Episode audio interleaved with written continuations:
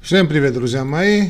Уголок доктора снова с вами. Я его ведущий, доктор медицинских наук, профессор, академик Аствацатрян Армен Евренович. Сегодня продолжаю цикл лекций для студентов старших медицинских курсов, готовящихся к вступительным экзаменам, вернее, не к вступительным, а вступительным экзаменам в большую жизнь, даже бы так сказать, а к выпускным экзаменам по специальности врачебное дело. Но я думаю, эти лекции будут интересны не только для студентов, но и для моих молодых коллег – настоящих, будущих, неважно.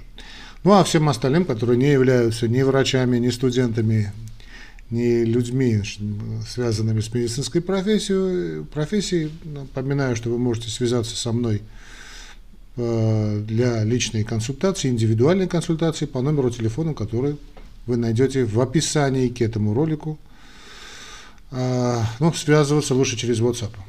А сегодня будем говорить, друзья мои, об эхокардиографии одним из самых распространенных методов исследования. По сути, можно сказать, что эхокардиографическое исследование заняло такое уверенное второе место после электрокардиограммы. Об электрокардиограмме мы уже говорили, но опять мы будем к ней обращаться, я думаю, не раз и не два.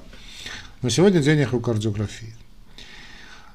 А вот это знаменитое ультразвуковое исследование, а, мне уж повезло, что я практически был свидетелем как становления этого метода, у нас в регионе, да, по сути, можно сказать, и 80-е и 90-е годы, это были годы, когда ультразвуковое исследование, да еще потом Доплер появился, ну и параллельно появлялся, заняло свое место, заслуженное место. Я, я очень э, люблю эхокардиографический метод исследования.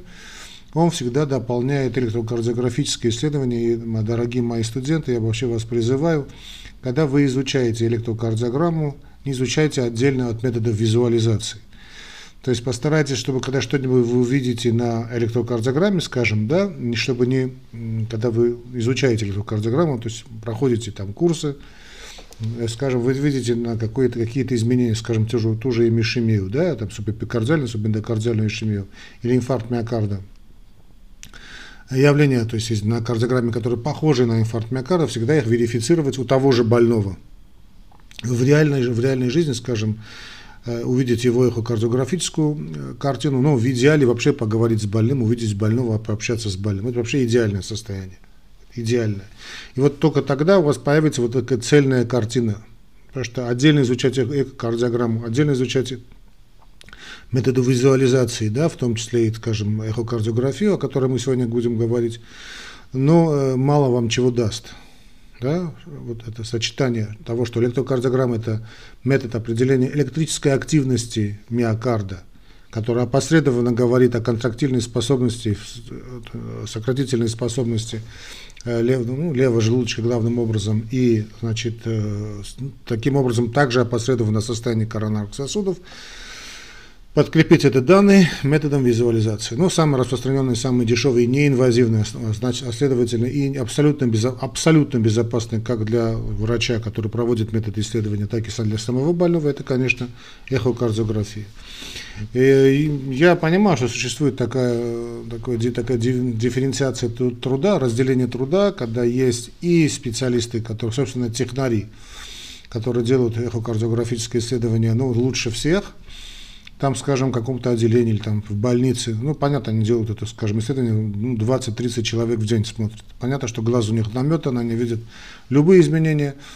Это касается не только кардиографического исследования, сейчас такая вот идет, это узкая специализация, да, и, скажем, кто-то делает, очень хорошо делает ангиопластику, кто-то потрясающе делает со стентированием, кто-то там, скажем, потрясающе делает только, скажем, как другие методы, да, или лечения, или визуализации. Э, но в идеале, конечно, каждый кардиолог должен уметь и значит, вот, интерпретировать, и, значит, и самому делать и эхокардиографическое исследование. Понятно, что если вы не делаете, скажем, в день 20-30 или там, ну, хотя бы 10 исследований, то ваш уровень будет низкий по сравнению с техническим, но в любом случае с технарем, так называемым, в любом случае надо это уметь, то есть вы должны, рука должна привыкнуть к датчику, рука должна, и глаз должен привыкнуть вот, к эхокардиографической к эхокардиографической картине. Вообще исследование, изобретение, об этом изобретении мы скажем чуть ниже, Вещь действительно уникальная, друзья мои, потому что вы в э, медицине впервые мы видим работающий орган в, в режиме, что называется онлайн, живо, у живого человека. Не на трупе мы видим, да, орган, понятно, что там тоже его надо видеть. Но мы видим, значит, орган, живой орган в момент его функционирования, да еще биения. Да, эта вещь э, очень и очень нужна. Очень нужна, и вот это такое сопоставление данных, ну, я знаю, что есть, есть такие сопоставления, и есть такие, да, даже специальные были алгоритмы введения, когда и прямо выводилось на экран, и частота сердечного, то есть электрокардиографическая картина, но она, конечно, была так называемый гейтинг метод, да, то есть метод синхронизации эхокардиограммы с кардиограммой. Но теперь, чтобы без всяких таких осложнений, усложнений, вернее, усложнений, друзья мои, значит, сопоставляйте эти картины. Хорошо, это мой добрый вам совет. Это вам очень понадобится в вашей будущей практике. Ну, потому что тоже есть вот эти, сейчас, правда, их все меньше, вот эти специалисты по кардиограмме, да, которые сидят у себя где-то на этаже, им, им показывают кардиограмму, они пишут заключение, не видя больного, ничего не видя, да. Ну, такие интерпретаторы. Ну, таких интерпретаторов можно спокойно позаменить на компьютер. А, надо видеть больного. Значит, диагноз ставить исключительно на основании какого-либо метода исследования категорически неправильно. Диагноз выставляется, и, соответственно, на основании диагноза выставляется, проводится лечение, только когда мы видим всю картину и, скажем, данных лабораторных методов исследования, биохимии, скажем, ну, понятно, да, там тропонины, скажем, или мы видим и видим эхокардиографию, и видим электрокардиографию, и главным образом, мы собираем, главное, самое главное, собираем анамнез, общаемся с больным, вот нас выстраивается целая картина. Один метод не заменяет другой никоим образом. Один метод только дополняет другой. Вот это такой. Один дополняет другого, один дополняет другого. И так мы поднимаемся до небес. Да простит меня Господь. Итак, эхокардиография использует метод, физический метод э, волновой, э, волновую теорию, то есть использует звуковые волны для имейджинга, для визуализации работающего сердца. Ну и, соответственно, э, структур работающих сердечных клапанов мы видим, крупные сосуды мы видим, Эхокардиография позволяет уточнить анатомию сердца, геометрию сердца, кадастр сердца. Да? Мы видим толщину стенок сердца, скажем, э, нормальная э, толщина стенок, э, увеличенная толщина, то есть гипертрофия, атрофия, дилатированные, то есть, да, когда доминирует вот это, собственно, стенки это нормально или, может быть, не изменены, а полость расширена, это мы называем дилатацией, то есть полостной компонент доминирует. Да, это дилатированное сердце. Также мы оцениваем кинетику, греческое слово кино, да, вот кине, что такое кино? Кино, когда мы смотрим, да, это кинетика, движение, то есть мы видим кинетику, мы видим движение а, различных структур сердца, в том числе мы видим движение, скажем, тех же стенок, тем самым видим какую-то асинергию, да, десинхронизацию той или иной области, значит, думаем уже об ишемии, да, посмотрите, мы, скажем, увидели на кардиограмме там V4, V5, V6, боковая стенка левого желудочка. Мы видим, что там нарушение там, да, коронарного кровообращения в данной области, мы начинаем думать о том, что здесь есть проблема. Да? Простите, а как она может быть подтверждена? Смотрите, зачем у нас 12 отведений, скажем, в кардиограмме? Ну, я имею в виду стандартную электрокардиографию. Да? Значит, не, не одно, скажем, отведение, тоже второе, да, second deviation, не второе только значит, а стандартное отведение, а все 12 мы используем, чтобы смотреть на, вот, на проблему со всех точек зрения, насколько возможно, да, скажем, не знаю, Кремль, да, или там э, Василий Блаженный, мы фотографируем с нескольких точек, чтобы получить всю картину, да, скажем, передняя стена храма, все нормально, а вот там тут надо что-то там отремонтировать, скажем, одной из башенок покрова, да, вот это э, храма значит, покрова Святой Богородицы, да, ну, правильное название храма Василия Блаженного. Вот, вот из принципа, вот так и делается, это 12 отведений. Вот, скажем, в отведении V4, V5, V6 вы увидели на кардиограмме какой-то там э, вот субэндокардиальную, там субэндокардиальную, кардиальную ишемию, неважно, там Q-зубец, все, что хочешь, можете увидеть. Ну, изменение поляризации, да, D, вернее, части реполяризации мы видим, или там D, неважно. Деполяризацию тоже можно увидеть. Ага, значит, это я увижу на эхокардиографии, я увижу вот, э, нарушение кинетики в латеральной области, вот этих сегментах, которые отвечают именно за эти отведения. Да? То есть мы увидим и увидим электрическую картину, в уме включается картина того, что я вижу в эхокардиографии или в методах визуализации. А это означает, что если даже я увижу потом действительно нарушение кинетики в данной области, диагноз ишемии миокарда подтверждается, ну а если я потом еще и сделаю коронографию, понятно, что это участок главным образом, ну, в подавляющем большинстве случаев это циркумфлекс, огибающий ветвевые коронарные артерии, то есть мне уже в уме складывается вся картина проблемы. Да, вот об этом я хотел говорить. Это кинетика. Ну и наличие какой, значит, понятно, что наличие ишемии уже подтверждается уже и вами, вами видите, вы все о чем я говорю, да, один метод дополняет другого. Все это и позволяет вам оценить способности систолической функции да, или диастолическое наполнение левого желудочка. Сейчас мы уже знаем, что диастолическое наполнение это не, не пассивный процесс, как раньше думали, просто типа Франка Старлинга, что только да, вот, сократилось сердце, как пружина расслабляется, сократилось, расслабляется, сократилось, расслабляется. Нет, там еще диастола, диастола имеет тоже свое значение, но тоже это активный процесс, а не, проц, э, а не пассивно. Также мы вышли на то, что изменение эндиастолического давления, вот, конечно, диастолического давления левого желудочка, значит, это первый признак того, что у нас имеется ишемия миокарда еще задолго до, ну, относительно, конечно, задолго, в, как это можно говорить, задолго в плане ишемии миокарда, то есть первые признаки это даже не нарушение кинетики, это стало понятно известно потом, а первый признак вот налично стартует вот этот острая ишемия миокарда вплоть до инфаркта, именно изменяется диастолическое давление, да?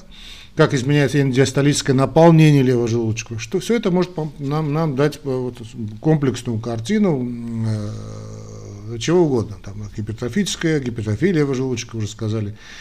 Можно, кстати, провести вот эту диагностику заодно, да, это, скажем, у нас это гипертрофическая кардиомиопатия, об этом, наверное, будем говорить, или просто гипертоническая болезнь. Одно от другого отличается тем, что там ну, эссенциальная гипертензия, артериальная гипертензия, что при гипертрофической кардиомиопатии не бывает высокого артериального давления. Во многом, конечно, эти, все эти кардиомиопатии не ишемического характера, это такая много, много чего там непонятного, очень много чего непонятного. Ну или там, я не знаю, другая, там дилатационную кардиомиопатию можно выявить, не связанную, скажем, с ишемической болезнью сердца. Рестриктивной кардиомиопатии можно понять, выявить степень сердечной недостаточности, да, э, есть она или нет вообще. Ну или там увидеть жидкость в полости перикарда, то есть мы будем, можем говорить о перикардите или о констриктивном перикардите, это другая такое панцирное сердце. Также этот метод, используется для оценки э, клапанного аппарата, да, структура, функция клапанов, обнаружение там э, проблем скажем, с насколько это э, выражена эта регургитация, да, возвращение волны, да, сердца, сердечного выброса.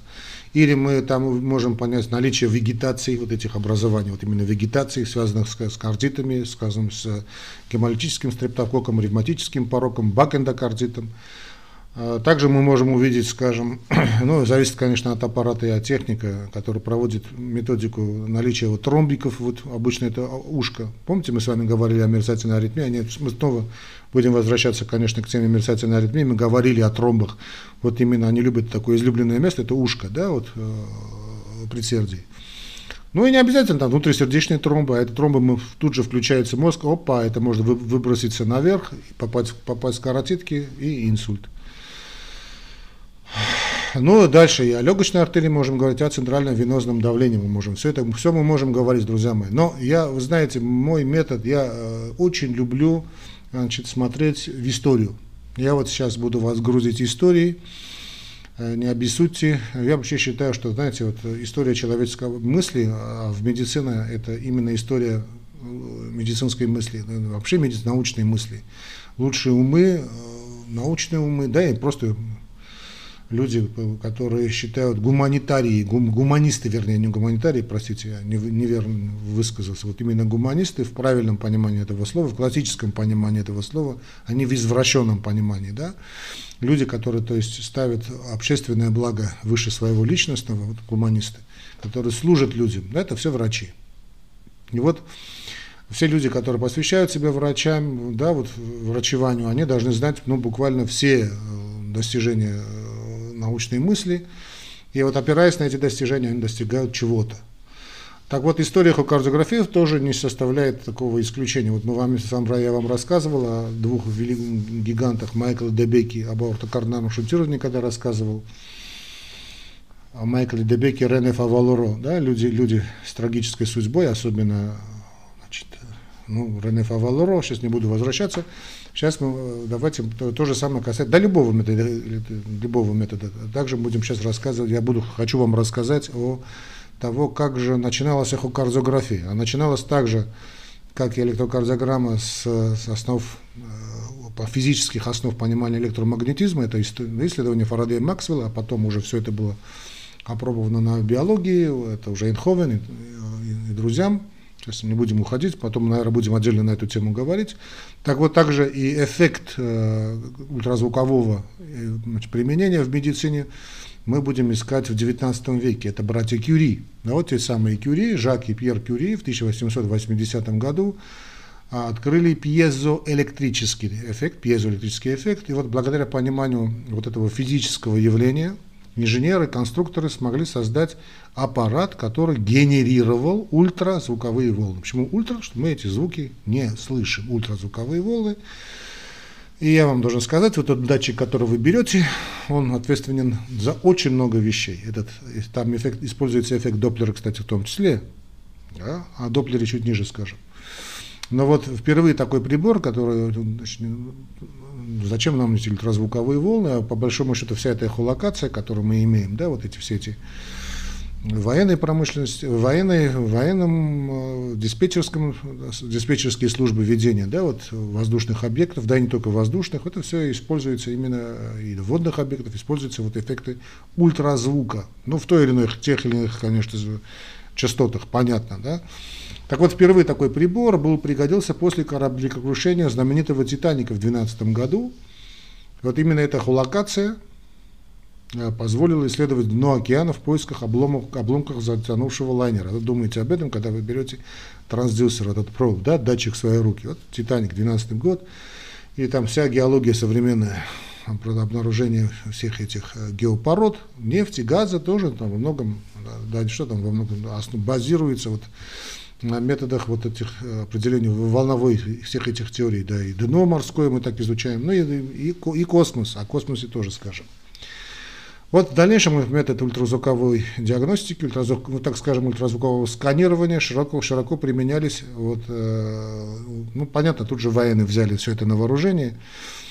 А, значит, начали, вот все эти, то, что вы видите на, на экранах, да, часто показывают вот эти, да, вот это осциллографы, ну, понятно, сейчас все это изменилось, но в любом случае используется тот же метод эхолокации для обнаружения э, движущихся объектов, да, не только движущихся объектов, но, понятно, если это техника, то она двигается.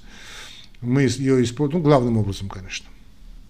Для обнаружения, значит, военные использовали обнаружение значит, различных самолетов, лодок, подводных лодок в годы а, Первой и Второй мировой войны.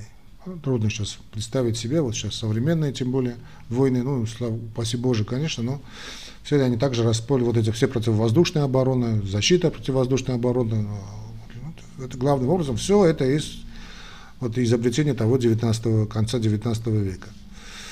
Ну, а дальше уже пошла биология, пошла медицина. В 1941 году, вот смотрите, да, какой год какой, значит, австрийский невролог Карл Дусик, Карл Дусик впервые предложил, а, предположил, вернее, да и предложил использовать ультразвуковое сканирование для визуализации, ультразвуковое исследование для визуализации, то есть вот имейджинга, для визуализации, чтобы выявить а, органы человеческого тела.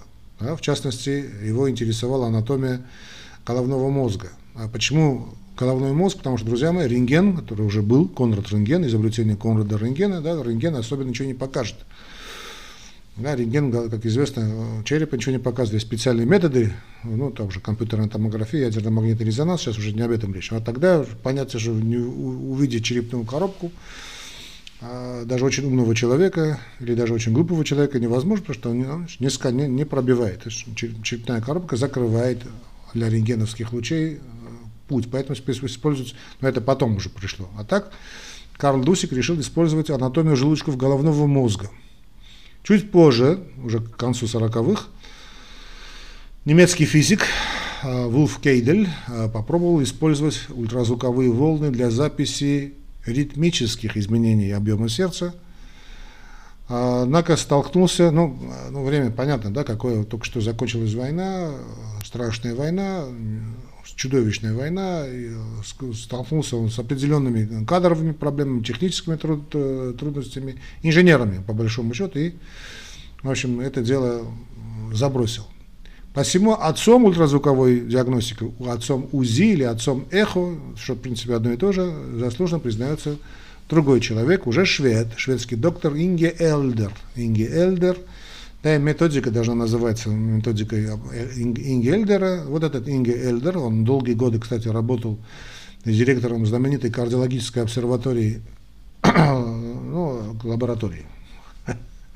Хотя можно и обсерваторию назвать, значит, кардиологической лаборатории университетской клинике э, города Лунд, э, такая крупная больница города Лунд, ну и сам он был ответственен за предоперационную диагностику состояния клапанов сердца. Да, вот предоперационные вообще все эти подготовки, это э, азы, да, это и медицина, и, и азы, и асы в них, в них работают. Да, вот если я замечал, во, во множестве клиник, это, кстати, не только у нас, повсеместно, вот, э, знаете, вот когда клиника делает такой упор на хирургические, скажем, методы диагностики, да, э, ну, что там, лечение, ну, там, я не знаю, всякие есть хирургические клиники, да, и вот, вот предоперационные вот эти чекапы, э, потом, да, пусть там молодой врач пусть посмотрит, там, я не знаю, там, вчера закончил институт, и он должен сегодня ставить какую-то предоперационную диагностику, скажем, ну, позволяет ли, анестезиолог обычно запрашивает, ну, взять больного на операционный стол. И какому-то молодому врачу ничего плохого в молодости нет. Ничего плохого, да, но надо понимать, что это сам, одна из самых сложных частей. Вот эта вся предоперационная диагностика, да, доктор Инге, Инге Элдер, вернее, Элдер, доктор Элдер, Инге это имя, отвечал именно, значит, за предоперационную диагностику состояния клапанов сердца. А почему именно это? Потому что уже, уже значит, руку набили, э, война закончилась, э, много оперировали, в то же время кардиохирурги уже научились лечить некоторые из довольно серьезных заболеваний, в частности, за, зачастую им приходилось действовать очень слепую. То есть до начала вмешательства у них не было никакой информации о состоянии структур сердца конкретного больного. Дело в том, что, друзья мои, ну, наверное, все это не застигли, я тоже это видел, когда не было вот этого распространения эхокардиографических исследований, в основном диагностика всех этих клапанных пороков делалась на основании э, аускультации. Чтобы, ну, ну, при всем уважении к этому методу аускультации, я сам его люблю, практикую, но этот метод аускультации зависит э, ну, от Божьего дара, потому что все-таки это музыкальный слух. Он у вас есть или он у вас нету. Да, конечно, музыкальный слух можно развить, безусловно, но все-таки это, значит, такое, все-таки это скрипка Эндера, да, это такая, ну, дар должен быть Божий, харизма должна быть, да, вот в правильном понимании слова харизма, в греческом понимании, да, дар Божий. Поэтому очень часто ориентироваться только на аускультацию, да, ну, при всем уважении, не все э, выдающиеся, даже не все выдающиеся музыканты были, обладают выдающимся слухом. Должно повести. Так вот, во многом делалась операция вслепую, то есть что-то там выслушивали, какой-то грубый систолический шум, пансистолический шум, диастолический шум, шум дефекта, а может это не шум дефекта, это машина шум, а может и машина шум. Кто-то там выслушивает э, машину, говорит, это не машина, это другой шум. Ну начинается, да, я согласен, я с тобой не согласен, я там выслушиваю щелчок, я не выслушиваю щелчок. Как начали делать фонокардиографию, но, друзья мои, ну, во многом от лукавого. И, в общем, чтобы вот эти постоянные вот эти разговоры, сейчас они для вас, кажутся, конечно, смешными, да, вот на основании выслушивания сердца говорится о каком-то структурном дефекте. Но, во-первых, это надо знать, аускультацию. А во-вторых, надо понимать эпоху. Для того, чтобы найти решение этой проблемы, Эльдер привык, привлек к работе того физика Херца, Хельмут Херц. Хельмут Херц, именно он и предложил использовать для кардиологической диагностики ультразвуковой аппарат, то есть вместе, вместе с ним. Да. И вот 20 где-то 29 октября 1953 года, после многочисленных, многочисленных опытов, экспериментов, усовершенствований, Элдер и Герц получили более или менее первые качественные изображения а, значит, сердца при помощи метода эхокардиографии. Так что если вы занимаетесь эхокардиографией, мой вам добрый совет, каждое 29 октября поднимать бокал шампанского или хорошего вина, или хорошего виски, или армянской тутовой карабахской водки в честь вот этих двух замечательных людей, в честь Эльдера и Герца, которые 29 октября 1953 года и получили первое эхокардиографическое ультразвуковое сканирование, ультразвуковую картину работающего сердца. Работающего сердца. В дальнейшем ребята не остановились, они много экспериментировали, чтобы научиться правильно понимать, правильно интерпретировать результаты ультразвук, ультразвук, ультразвукового исследования ультразвукового эхографии сердца и применять их уже на практике, врачебной а, практике. Прошло а, лет где-то около 20, чуть больше, чуть меньше, и инициативу э, Эльдера и Герца подхватили другие исследователи. Дальше, в 1976 году, американский специалист доктор Леон Франзин и его коллеги впервые провели через пищеводную эхокардиографию, а через пищеводную эхокардиографию тоже будем говорить, но чуть ниже, при которой датчик аппарата находился, то есть находится внутри пищевода больного. Почему? Значит, чтобы максимально детально изобразить сердце и его структуру. Почему? При трансдуракальном доступе далеко не всегда мы видим все, что надо. Параллельно с этим другая группа ученых из, из тех же Соединенных Штатов занималась разработкой еще одного важного метода, который впоследствии более часто используется вместе с эхокардиографией, который называется доплерографии. Доплерографии. А сейчас доплере мы скажем, но и как в случае с прибором для холтеровского мониторирования, для холтера, так и скажем, прибором электрокардиографического исследования, первые аппараты для эхокардиографии были огромные, ну как первые компьютеры были, гигантские просто.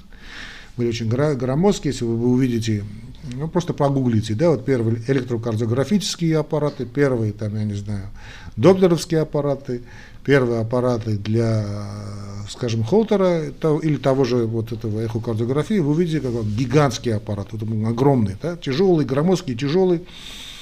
Но понятно, что стало уже перед э, инженерами, э, конструкторами, стала инженерная проблема, то есть это, на ее начали развивать. Естественно, развитием, э, уж не говоря с 80-х, когда ЭВМ, ну сейчас это компьютер называется, электро, электрические вычислительные машины, ЭВМ тогда они назывались. Слово ЭВМ сейчас молодежи ничего не говорит, это ЭВМ. Это компьютер, это ЭВМ. Так вот, с развитием вот этой ЭВМов, с развитием компьютера, с развитием технического э, прогресса эти аппараты начали уменьшаться, уменьшаться, уменьшаться, уменьшаться, вплоть до вот такого размера портативный компьютер. И вот, более того, эти портативные значит, эхокардиографы уже стали не уступать даже вот стационарным аппаратам. Есть очень потрясающий, конечно, есть аппарат, и стационарный, это 3D, 4D. Более того, я видел уже аппараты, я понимаю, что сейчас уже кажется смешным, наверное, вы тоже видели, да, для которого просто подключается датчик, просто подключается компьютер, вот как USB, как сейчас мы подключаем наш, наши мышки, да, вот подключаем Э, вот этот проб, трансдюсер, ну, вот, ну, по большому счету цена этого кардиографического аппарата это цена его датчиков. Он подключается значит, через обычный USB, подключается к компьютеру, софту, устанавливается программа, ну, современные компьютеры, да, да, которые продаются, да, легко продаются и вы имеете уже готовый значит, эхокардиографический аппарат. Представляете, да, для, для меня, конечно, это фантастика, да, а сейчас это рутина. Причем очень недурственную картину получают. Понятно, что, конечно, современные, хорошие такие, дорогие аппараты дают более четкую картину, но с прогрессом это тоже изменится. Вот как все это изменялось, друзья мои. Но я хочу сейчас поговорить о другом моменте, который, без которого современная медицина, по большому счету, и не может себе представить эхокардиографическое исследование, когда мы начали применять эффект Доплера. Вот эффект Доплера. Что такое эффект Доплера? Мы уже с вами говорили о Титанике, а Доплер – это другой момент, это другой выдающийся ученый. Это, что такое эффект Доплера вообще? Это изменение частоты и, соответственно, длины волны излучения, воспринимаемым наблюдателем. Ну или приемником, кто воспринимает этот сигнал – Вследствие движения источника, излучения относительно наблюдения, тоже приемник. Эффект назван в честь знаменитого Кристиана Доплера, это тот автор, который впервые предложил эту идею. Ну, кто помнит школьные эти занятия, это изменение звуковой волны, да? Сейчас я вам, кстати, попросил, да, здесь есть, да, хорошо. Продемонстрируем. Значит, причина эффекта Доплера заключается в том, что когда источник волны движется в нашем направлении, в направлении наблюдателя, каждый последующий гребень волны выходит из положения более близкого к нам, к наблюдателю, чем гребень предыдущей волны. Таким образом, каждая последующая значит, э, последующей волне необходимо немного меньше времени, чтобы добраться до наблюдателя, чем предыдущей волне. То есть, следовательно, между, время между проходом последовательных гребней волны наблюдателя сокращается, вызывая увеличение частоты. Это все обнаружил Доплер. Ну, это тот, тот самый Доплер, с помощью которого мы уже обнаружили Титаник, в том числе, кстати, да, ну там другие методы, ну понятно, в том числе и Титаник, но э, Доплером и вот этим сканированием звуковым мы обнаружили, обнаруживаем в том числе и лихачей за рулем, да, когда держит аппарат. А что этот аппарат? Это аппарат, по большому счету, не что иное, как использование метода Доплера и ультразвуковой волны. Также мы определяем вражеские самолеты, не дай бог ракеты, все это там дроны, проклятые турецкие да, дроны. Или там, я не знаю, мы э, наблюдаем свечение. О, о свечении тоже скажем. Как обнаружили расширяющуюся Вселенную. Да, тоже эффект Доплера. Но, правда, его Хаббл раз э, эту методику значит, более, так скажем, применил на практике. Так вот, исходя из собственных наблюдений за волнами на воде, ну, помните, когда мы бросаем камешки в воду, да, действие все любят, да, бросаем, да, и расходятся волны. Вот Доплер – это тот самый Доплер, да, о котором мы говорим, это Кристиан Андреас Доплер, австрийский математик и физик, а, профессор, кстати, первый директор Института физики Венского университета, почетный доктор Пражского университета, член многих там чего-чего. Да. Так вот, на основании волновой теории, вот этот наш Кристиан Доплер, наш герой, в 1842 году выявил, что приближение источника света к наблюдателю увеличивает наблюдаемую частоту а отдаление, а, а отдаление уменьшает ее. Ну, понятно, да? Доплер теоретически обосновал зависимость частоты звуковых и световых колебаний, воспринимаемых наблюдателем от скорости, направления движения источники волны и наблюдателя относительно друг друга. Это направление и впоследствии названо было его именем. Феномен Доплера, эффект Доплера и так далее. Ну, более принято назвать эффектом Доплера. Доплер использовал этот принцип и в астрономии, и провел параллель между акустическими и оптическими явлениями, потому что свет – волна тоже. Да? Мы знаем эту историю, да, волна, не волна, фотоны, не фотоны и так далее. Да, тоже как в иммунитете друг другу били, значит, значит, э, Мечников и школа Бирхова, да, значит, фагоцитоз, нет, гуморальная теория, нет фагоцитоз, нет гуморальная теория, в общем, и также и в физике, что такое волна, не волна, потому оба оказались правы. И там, и там, и тут, и тут. Так вот, товарищ Доплер, он полагал, что все звезды излучают, то это была его ошибка, конечно, тогда не было. Белый свет, однако цвет меняется из-за движения значит, к Земле или от Земли. Вот этот эффект для рассматриваемых Доплер, двойных звезд, кстати, очень мал. Хотя изменение в цвете невозможно наблюдать было с оборудованием того времени, теория о звуке была проверена значит, в 1845 году. И только открытие спектрального анализа дало возможность экспериментально провести эффект значит, в оптике. Ну, давайте мы сейчас вам, значит, как, как это было, наверное, то, тоже все-таки интересно. Я вот здесь по себе выписал, да, вот в 1845 году, друзья мои, это интересно. Вот давайте я вам покажу, да. А что, показать трудно будет?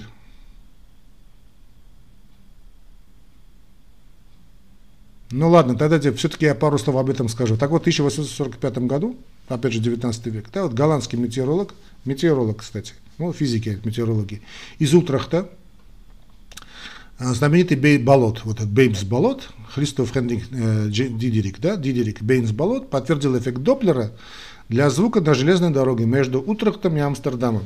И вот я помню, это нам рассказывал учитель физики в школе, вот до сих пор я запомнил это.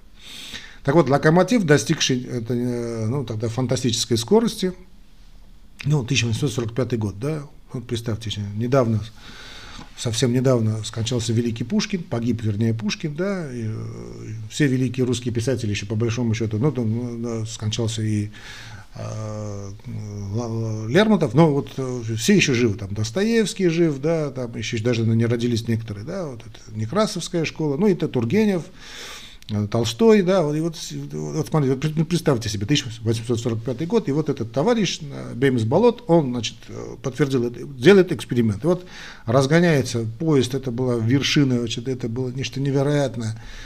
Вот, локомотив, двигавшийся на невероятной тогда скорости, ну, понятно, паровой двигатель, 40 миль в час. Да, он, это 60, 40 миль в час, это, это где-то 64 километра в час. Да, он тянул открытый вагон с группой трубачей. Вот представьте себе, вот эпоху, да, вот.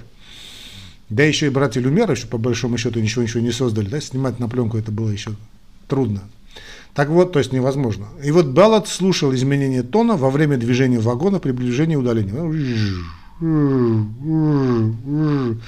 В тот же год тот же Доплер провел эксперимент, используя две группы трубачей, одна из которых двигалась от станции, а вторая оставалась неподвижной. И вот он подтвердил, что когда оркестр играет одну ноту, они находятся в диссонансе. В 1846 году он опубликовал пересмотренную версию своей теории, в которой он рассматривал как движение источника, так и движение наблюдателя. Э, ну, а затем уже пошли э, и другие исследования. В 1848 году французский физик э, Аркман Физо обобщил работы Доплера, распространив его теорию на свет. И смотрите, сейчас мы, смотрите, куда мы попадем. Вот наш датчик, да, вот этот, который мы смотрим больных, изучаем визуализацию сердца. Вот и Титаник нам показал, показывает величину там, Марианской впадины, глубину, да, движением светил. А, изменение спектра небесных светил. Ну, это какие изобретения. В 1860 году великий Эрнст Мах предсказал, что линии поглощения в спектрах звезд, связанные с самой звездой, должны обнаружить эффект Доплера. Да? Также в этих линиях существуют, в этих спектрах существуют линии поглощения земного происхождения, которые не обнаруживают эффект Доплера. А затем, значит, затем этим делом занялся Уильям Хаггинс – Уильям Хангинс, и вот они вместе потом уже, э, он вот, э, прямое соответствующее наблюдение по звездам дал, э, в эксперименте показал Уильям Хаггинс, прямое подтверждение значит, формул Доплера для световых волн было получено затем Фогелем, это тоже тот самый Фогель, в 1971 году по путем сравнения, значит, по путем сравнения положений линий Фраунгофера в спектрах, полученных от противоположных краев солнечного экватора. Так вот, относительная скорость краев, рассчитанная по значениям измененных, измеренных значит, Фогелем спектральных интервалов, оказалась близка к скорости, рассчитанной по солнечных пятен. А вот затем э, этот, все эти эффекты использовал знаменитый Хаббл. Вот этот телескоп Хаббл, который мы знаем, да, который